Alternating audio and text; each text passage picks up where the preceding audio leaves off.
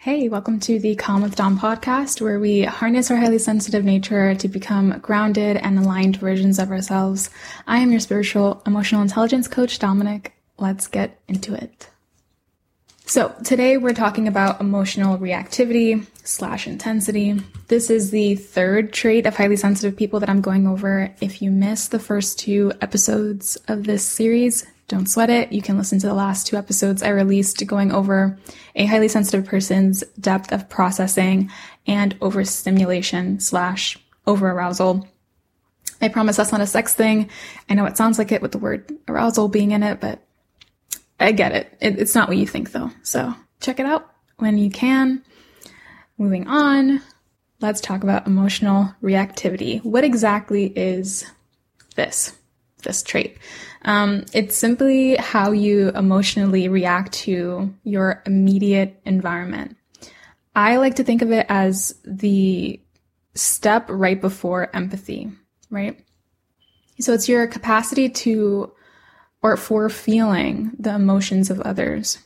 If you think about um, when you watch a movie scene or commercial that's sad or upsetting, whatever that first emotional reaction that it invokes in you, right, is basically your emotional reactivity or your capacity for emotional reactivity. So you might cry, you might feel sadness, you might feel completely apathetic, uh, you might be critical, concerned.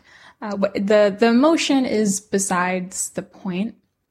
It's just that initial step before you reach empathy, right? It's even that I want to say honestly, like I was gonna try to explain a different way, but I feel like that's the most clear, right, and concise way that I can explain it. Um, so I'll just move on. Everyone other than those with antisocial personality disorder has different levels of emotional reactivity, right? So what makes highly sensitive people different is their capacity, right? Their level of capacity for emotional reactions. Unsurprisingly, it's really high. We're more emotional. Our emotional worlds are very rich. Um, but that's not to say that we emote more, right? That can become a misconception very easily. We can emote more, but it's, that's a very individual thing. And it's not really across the board, right? So, uh, even if you're highly sensitive, it doesn't directly mean that you're always wearing your heart on your sleeve, right? So even if it's not easy for you to express or show your emotions, it doesn't mean you don't feel deeply. That's, that's the key to emotional reactivity. So what does this level of emotional reactivity mean for you exactly? Basically, it means that it doesn't take much for you to understand how others are feeling right? This quality actually makes highly sensitive people more quote unquote empathic, right? Or seemingly feel the emotions of others because it's instantaneous, it's instinctive. If someone is expressing discomfort around you, you in return first feel the discomfort and then make ad- adjustments, right? So that could be adjustments in your environment and your behavior. In your decisions overall, as needed, right? With the information that you have, right? This usually means that you make decisions with that information in mind. And this is why highly sensitive people tend to be very strong decision makers, right? You see how this is all adding up? If you've caught the past episodes on depth of processing and overstimulation, this just makes sense, right? You take your ability to immediately recognize the details of your environment, and add that to your ability to pr- deeply process said details. And, you know, we're just adding another layer to that, which is our ability to deeply empathize with and consider the other people in your environment, right? Decision making is literally your superpower, right? So my advice for you, in case you need to hear this, is don't beat yourself up about taking your time with said decisions right? So whether it's as small as planning your day or as big as uprooting your entire life, you are statistically more likely to make the right decision for your situation than if a non highly sensitive person were in your situation. Now, I am not talking down uh, on non highly sensitive people, of course. Never would I think of doing that. We are no better or worse. I just want to outline that your high level of emotional reactivity is simply another way in which you retain and use information. It's a part of your process. This is how you work differently, and it can be a great tool. That being said, it's not always a good thing. Of course, it comes with downsides. One downside, one major downside to emotional reactivity in highly sensitive people is you're more likely to be deeply impacted by events and situations than others who experience the same exact thing. And I think that just comes with the territory, right? You can't be so sensitive to the world without being affected by it. So if you were brought up in a particularly negative environment, if you went through a traumatic event, it's going to impact you and your life in a big way. However, I'll go ahead and sandwich that downside with another plus, right? Another benefit because it's just as relevant. On the flip side, you benefit way more than others from positive environments, events, and situations. This is not an exaggeration. It can be the smallest bit of positivity, and you, as a result, are thriving. And just to prove that point, I want you to think of the last time you saw someone smile and it immediately made you smile, right? It more than made you smile. It made your chest feel warm and you just felt good, right? Just from seeing the sight. Or maybe it wasn't seeing, you know, a stranger smile directly at you, right? It could just be you witnessing other people laugh, witnessing kids playing. If that was recent, right? If you think back to whatever experience, if you've had that experience and if you're highly sensitive, I'm sure you have. Um, and if that was recent and it's a pretty common thing for you, then consider my point proven. Whether it's happening directly to you or not, you benefit so much from a positive environment, right? You benefit so much from other people's uh, fortunes, right? And here's what I want you to take away from that. There's two things I want you to understand about your emotional reactivity, my fellow highly sensitive soul, because I didn't understand this about myself for years, right? So number one is you don't need much to be happy. And therefore your needs aren't a burden to others. We do this a lot to ourselves all the time in the middle of your overwhelm, in the middle of your overstimulation and general inability to be okay when a lot of things are going on for a long period of time, it's easy to think that you're falling short of other people's expectations, right? And th- that's because you're so hyper aware of the needs of others and how what you're doing is affecting them that you don't treat your needs with the same level of importance, right? With that same weight. And as highly sensitive people, when we don't tend to our needs, we're doing the opposite of harnessing our sensitivity to thrive, right? To excel no matter where we are. And instead, we suffer because of it. Instead, no one gets to benefit from your highly sensitive nature, not even you. Here's the second thing I want you to understand about your emotional reactivity. Your emotional reactivity enables you to excel no matter where you are. Physically, in life, in love, in your relationships, in your mental health, in your career, and, and how you show up for other people. To be a person who can light up from seeing a stranger smile, to have a full heart from understanding someone else's good intentions, to have a literal fire spark in you from seeing other people's success, that's someone with access to immense power and strength, and I can't stress this enough. I feel like people don't typically use words like power and strength to describe highly sensitive people, and I think that's a mistake. When you can be uplifted and find value in very simple things, when small details like that can excite you about life, you can literally do anything you set your mind to. And not everyone is going to understand that. and that's okay.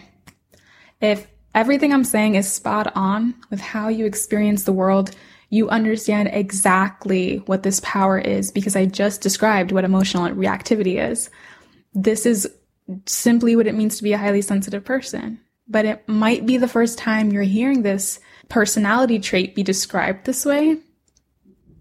And I want to say something about that because personally, as a highly sensitive person, I truly don't get too excited when I hear other highly sensitive coaches and mentors say things like, yeah, highly sensitive people really hate change, or highly sensitive people are prone to anxiety, right? They do like those, I don't know, they're supposed to be educational forms of um, enlightenment, I guess. I mean, I guess education in general is enlightening. Um, but those like quote unquote fun facts aren't fun, at least for me, right? And they don't make me feel understood for the person that I am, nor do I feel like they help me understand myself more. At the very least, it's relatable to me, right? Because uh, for those of you who don't know, I'm very open about this, but I've had uh, panic disorder, several anxiety disorders, and depression for most of my life, right?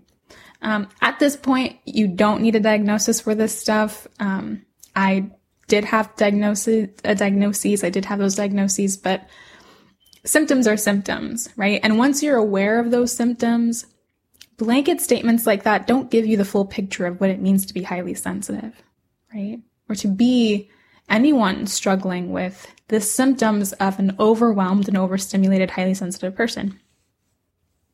Right? You're not suffering from your mental health symptoms, right? Or what I like to call energy leaks because you're a highly sensitive person. You're suffering because you don't know how to meet your needs as a highly sensitive person or you're unable to, right? You're not capable of doing so on your own at the very least. You're not familiar with how you operate as a highly sensitive person yet. Right? That that's when I feel we as highly sensitive people start to suffer from our mental health symptoms when we don't understand why they're happening and what to do about it. And that's the difference. And personally speaking, I know having that mindset when I was learning more about why my mind works the way that it works, why and how the world affects me the way that it does, I was able to see the untapped potential and the value of my sensory processing sensitivity and of me as a person, right? And when you don't understand how to navigate these traits, those mental health symptoms are going to cripple you, right? Then those blanket statements of, yeah, highly sensitive, we, highly sensitive people hate change and highly sensitive people are more prone to all of these mental health illnesses, you know, whatever. It's just, if you don't understand how to, if you don't understand what it means to be a highly sensitive person and what these traits do for you, how they actually affect you, and what they can look like from both a positive and a negative perspective, these mental health symptoms are going to cripple you because you're going to think that you are fundamentally the problem. And being highly sensitive is not wrong, and it's not a problem.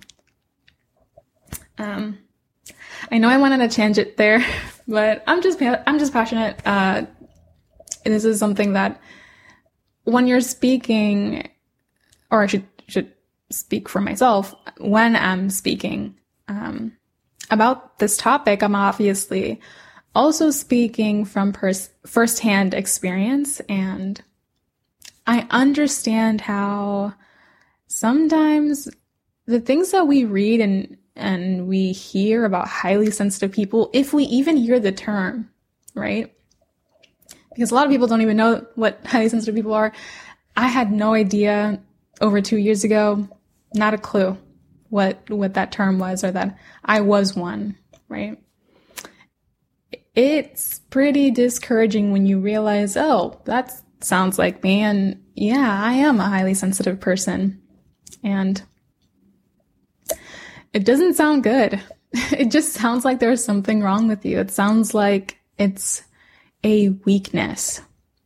And I can't stand that perspective. I can't stand that delivery. I can't stand that point of view because there's like, as human beings, we all have weaknesses, right? We have strengths, we have weaknesses, and I'm very matter of fact about that.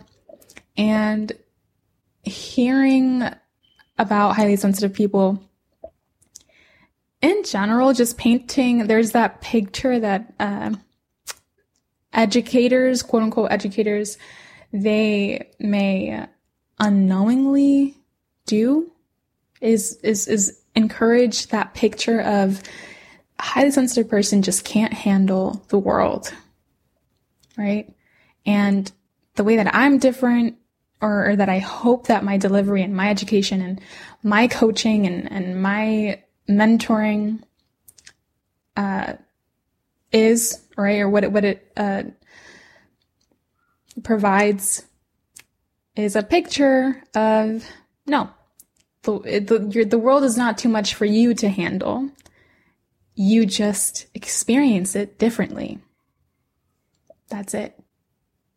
Once you know how to deal with your highly sensitive nature, once you know how to navigate that and understand that your needs are different than 80% of the population, at least in the US. And you just know what you need to do to get your needs met and to protect your energy, to set up your boundaries, to make sure that you are self reliant. All of a sudden, your highly sensitive nature is being harnessed and you can only experience, or for the most part, experience the positive sides to being highly sensitive because it is a special thing, right? It's, it's not very common and it's special. That, that's it. Uh, the one thing I won't do is ever, I'll never coddle highly sensitive people and make them, I'll never, uh, think of myself as a saint or like this perfect human being who couldn't hurt a fly because I'm highly sensitive? Absolutely not. That's number one. um, and I'll never encourage the notion that as highly sensitive people, I have to baby you because you're highly sensitive, right? That's also, that's also unfair and not helpful to you at all. It's all about empowering ourselves with the tools, equipping ourselves with the tools that we need to navigate the world, right? Our tools look differently because our playing field is different. That's all. That's all there is to it. So, yeah. I was supposed to end that tangent a while ago and then I kept going on the tangent, but hopefully that was uh, something you needed to hear as a fellow highly sensitive person if you are. Or if you aren't and you just thought it was insightful, uh, you're welcome. um, but yeah, to recap, I'll just go ahead because I went on such a tangent. I'll recap what you need to remember about your emotional reactivity. And that is number one, you need to understand that just because you understand the needs of others very quickly doesn't mean that your needs aren't as important, right? And that you shouldn't take care of your needs or put them first. And number two is you benefit more from positive environments and experiences than other people. Please remember that. Using that to your advantage is how you harness your highly sensitive nature to thrive in your relationships, your relationship with yourself, as well as your relationship with other people, in your career, in all aspects of your life, honestly. And with that, I will end this episode. This was part three of what it means to be highly sensitive uh, the series. We have one more episode left, and I saved the, I guess, the most important trait for last, which is our sensory processing sensitivity. Um, that will be up next week, so stay tuned for that. But yeah, that's the that's the end of the episode. Thank you so much for listening to this week's podcast episode. I truly hope you enjoyed it. Here's what I need you to do right now. If you liked this episode and resonated with any word I said today, I need you to scroll on whatever screen you're on, just, just a little bit and rate and review the show. It would mean the world to me. You are directly supporting the show if you enjoy it and would like to. That is the most impactful thing that you can do for this show. So I would appreciate it. I also treat the reviews as a direct line of communication between you and I. So I will be responding to a lot of them as they come in at the end of every podcast. And I'm really excited about that because I want you to feel acknowledged and I want to show you that I appreciate you for even taking the time. It's it's such a small thing, but I do value your time and I'm always appreciative that whenever you decide to spend that time with me. And also, if you feel that you're ready to start harnessing your sensitivity, to start trusting yourself and actively show up for yourself, I do have a couple of resources you can take advantage of, as well as a free emotional intelligence reflection workbook that I recently revamped and launched. So I'll have links to all of the resources in the show notes as well. But that's all for now. I can't wait to hear from you, from my sensitive soul to yours. I'll see you next week.